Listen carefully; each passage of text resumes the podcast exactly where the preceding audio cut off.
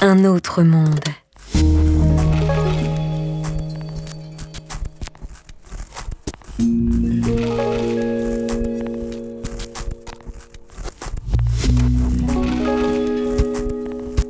Un autre monde.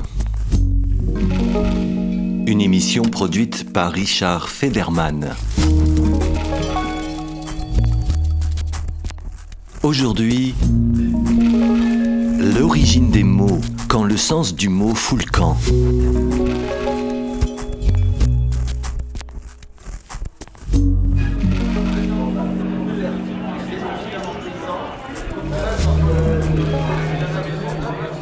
Moi je pense que le français est une langue qui a été construite sur des langues mortes euh, comme le latin et le grec, inspiré aussi de différentes origines, euh, des mots qu'on doit retrouver dans le Languedoc ou Languedoil, euh, qu'on doit trouver dans, le, roman ou dans le Welsh. Et on a, on a fait un- une espèce de mélange. Donc les, les origines de, la langue française sont composites, elles sont assez vastes, euh, larges, alors que les origines euh, allemandes viennent beaucoup plus de, de dialectes qui ont été euh, rassemblés, donc le bas alémanique qui est effectivement l'alsacien et le suisse. Et il y a, du, il y a d'autres, il y a du, du, du saxe et des, des- des trucs d'autres origines, mais qui, ont, mais qui sont beaucoup plus, qui sont très anciens, qui ont été beaucoup parlés et qui sont plus basés sur des onomatopées. Ensuite, chacun des mots dans la langue germanique part d'une racine et cette racine, elle se, euh, on, rajoute des suffixes qui permettent de donner un sens plus précis. Alors, euh, par exemple, ein, c'est un. Einsam, c'est la solitude. euh, non, einsam, c'est la, c'est l'unité. c'est la solitude. C'est c'est unique. Tous ces mots-là, effectivement, en français, tu as, tu as moins cette structure-là.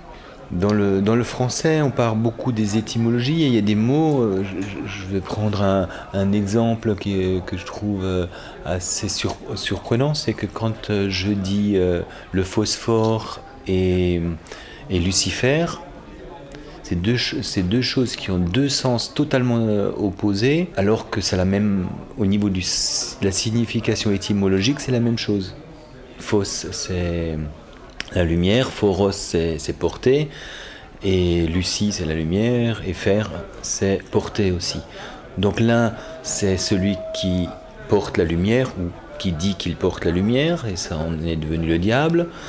Et l'autre, le phosphore, c'est cette matière euh, luminescente. Après, en, français, il y a énormément de mots euh, dont il faut connaître euh, l'étymologie.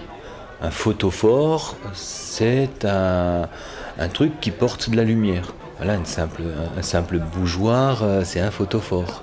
Les, mots sont compliqués. Pour moi, hein, c'est comme tu disais tout à l'heure qu'on avait besoin d'un vocabulaire, que notre vocabulaire était pauvre. En allemand, on dirait un Lichthalter, qui porte la lumière. C'est beaucoup plus simple. En, fr- en français, on va dire par exemple un philanthrope. En allemand, on dit un Menschliebhaber. Donc, c'est un enfant peut com- euh, comprend ça. Quelqu'un qui aime les êtres humains. Ou bien un Buchliebhaber, quelqu'un qui aime les livres. Alors qu'en français, on dit un bibliophile. Si t'as pas fait de, de grec, tu peux pas comprendre. Et il y a plein de mots, quand tu fais un peu de grec, euh, que tu, qui te semblent clairs. Après, Un mot compliqué comme philodendron pour, euh, pour une plante d'intérieur, je savais pas trop ce que ça voulait dire.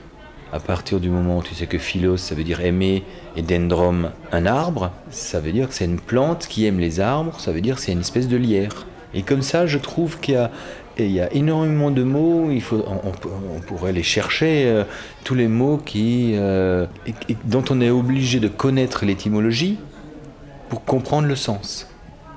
Et je, vais encore euh, prendre par rapport au latin et au grec deux mots qu'on utilise couramment. Il y en a un qui est sympathique euh, et l'autre qui est euh, la compassion. Sun, pathos, souffrir avec. Con, con, C-O-N, con, pathos, c'est aussi compatissant, c'est qui souffre avec, et sympathique, c'est souffre avec. On a perdu complètement le sens. Le mot, il a été complètement délavé. Quelqu'un de sympathique, c'est pas quelqu'un qui vient souffrir avec moi, c'est quelqu'un avec qui je m'entends bien dans le langage euh, courant. Après, euh, il y, a plein de termes du style étymologique, euh, du style pédagogique. Au niveau étymologique, ça veut dire sun, c'est avec, et non pédion, c'est pédagogue, c'est pédion agos, donc qui accompagne l'enfant. On, dit un mot compliqué en français pour dire quelqu'un dont la fonction est d'accompagner. Et je trouve que tout ça, ça rend cette langue très compliquée. Et les, mots usuels du quotidien, on n'arrive pas à les traduire. On, ne trouve pas de, mots que, par exemple, en allemand ou, en, alsacien, dit Peck, euh, le, boulanger, c'est le Peck. Le Becker, euh, qu'est-ce qu'il fait? Ah bah, Il pec. c'est tout ce qu'il fait. Alors que le boulanger, il boulange. Bah non, il boulange, euh, on peut pas on dit pas ça. Le boucher, il bouge pas. Le charcutier, il charcute pas. Euh, le droguiste, il drogue pas. Et en ce sens-là, la, langue, elle est, elle est beaucoup plus compliquée. Donc, on a du coup dans, dans, le français des mots qui qui prennent un sens dans, euh, dans un certain point et qu'ils se perdent d'un autre. Je, je viens là-dessus par rapport à, à l'éducation, par rapport à, à l'enseignement et je trouve que là il y a énormément de confusion. Quand par exemple euh, on dit l'éducation nationale, l'éducation, normalement l'éducation revient aux parents. C'est pas la nation qui fait l'éducation. Elle n'est pas là pour euh, pallier au manque des parents. D'abord, euh, la, base de l'éducation nationale, c'est de former les gens à leur apprendre quelque chose. Donc, je cherche dans les termes, il n'y a pas d'appreneur. Donc, quel, est le nom des, gens qui travaillent à l'éducation nationale? C'est pas des éducateurs, c'est des, par exemple, des instituteurs. Alors, je me dis, quelle est sa fonction? Est-ce qu'il est là pour instituer quelque chose? Il est là pour instruire. Donc, c'est un instructeur. Ah non, un instructeur, on va trouver ça à l'auto-école ou dans des univers comme ça, mais pas dans l'enseignement. Enseignement. Alors donc, euh, dans l'éducation nationale, on est dans l'enseignement. Un enseignement, c'est un ordre spirituel. C'est un maître à penser qui nous donne un enseignement. C'est un enseignement religieux, c'est un enseignement spirituel, mystique. Donc, euh, un instituteur, ah mais on a un autre mot, on va dire un maître. Désolé, un maître, pour moi, c'est aussi un maître à penser, c'est un maître spirituel. Il n'a pas une fonction de donner de la connaissance, euh, de la connaissance euh, ordinaire, c'est apprendre, c'est-à-dire prendre quelque chose qui existe et le redonner, apprendre avec le A privatif. Donc, euh, on va se retrouver avec un, enseignant, un, enseignant qui institue, donc qui donne, qui donne un accès à une institution, qui introduit dans une, institution, c'est un instituteur. Ensuite, on a euh, un maître, un maître, ah. et ensuite, maintenant, ils ont évolué, ils sont devenus professeurs. professeur, professer, c'est professer quelque chose. C'est quelque chose auquel on croit. C'est la profession de foi, par exemple. On professe alors il me semblait que l'éducation nationale était laïque et apolitique. Donc si c'est religieux et apolitique, euh, normalement on ne devrait pas être engagé euh, comme un enseignant, comme un maître ou une maîtresse. Bon, une maîtresse, euh, j'ai eu une femme qui était maîtresse, c'était ma maîtresse, c'était ma femme, c'était une maîtresse femme, je suis d'accord mais le mot permet de, faire du jeu de mots. Et ça, c'est la force du français d'ailleurs. On, fait des, beaucoup d'associations de mots à cause de tout ça. Donc, si, je réfléchis à, tout cet univers, les mots euh, eh, vont un peu dans tous les sens. Et je, retrouve ça aussi par rapport au rapport à l'autorité et au pouvoir. Simplement un autre monde. Quelqu'un qui a de l'autorité, pour moi, c'est quelqu'un qui a un rapport lié à un engagement, ou alors à une, à une attitude personnelle. Si par exemple, je trouve que quelqu'un a une autorité, c'est que quelque chose s'impose à moi de l'ordre du respect. C'est quelqu'un que je respecte. Quand c'est quelqu'un euh, qui, avec qui je, signe un accord, je signe un contrat, je, décide d'une alliance, à ce moment-là, il se met en place une autorité réciproque, hein, une, identité individuelle et qui crée une relation entre deux personnes qui sont placées sur le respect. Alors que je prends ce même mot d'autorité, je, le pousse pour aller un peu plus loin, je parle d'autorité. Quelqu'un d'autoritaire, ça n'a rien à voir avec quelqu'un qui a de l'autorité. Quelqu'un d'autoritaire, c'est quelqu'un qui prend le pouvoir. L'autoritarisme, c'est une prise de pouvoir excessive un pays totalitaire va être euh, une autocratie, euh, va être autoritaire. Et là, euh, l'autorité va être plus orientée vers le pouvoir qu'on se donne soi-même.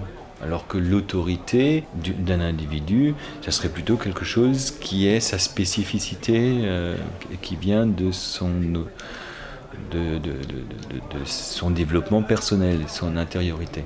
Donc je pense que dans l'éducation nationale, on rencontre beaucoup de problèmes avec les gamins parce qu'il y a une confusion. On est dans l'éducation nationale, on est avec un enseignant, euh, des, euh, il donne une, une, éducation, il donne un enseignement, etc. Et, et ça, je trouve, c'est la, la, chose la plus compliquée euh, dans, dans le français. Et qu'après, on est obligé de tout le temps expliquer, justifier ce qu'on pense parce que euh, sur des, univers comme par exemple autorité, pouvoir, on, a besoin de, de clarté. Puisque là, le pouvoir, c'est un rapport à la peur, c'est un rapport à la punition, c'est à la sanction. C'est quelqu'un qui prend un pouvoir et qui l'impose aux autres.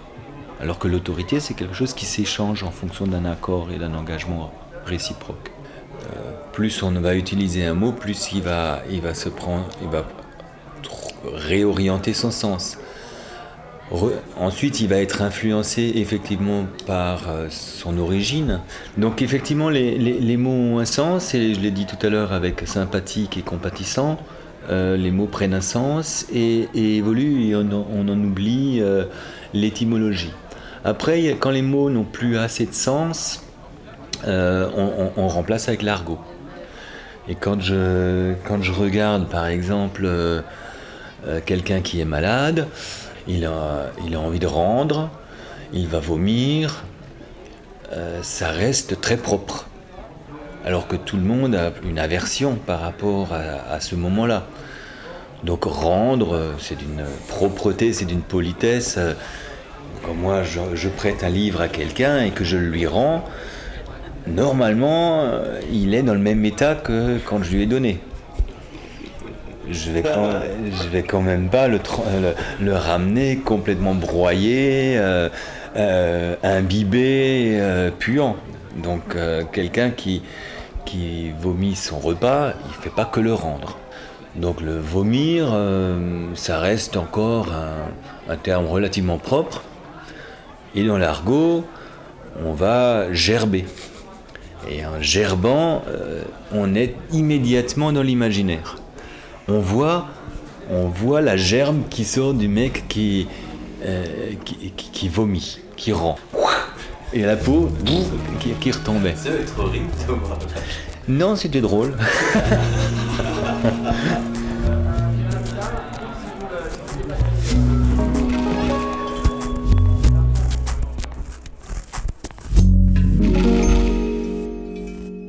un autre monde.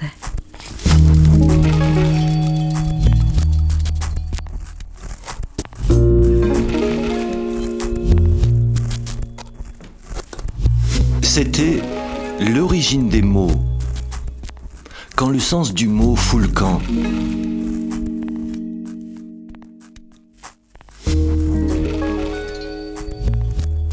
Un autre monde.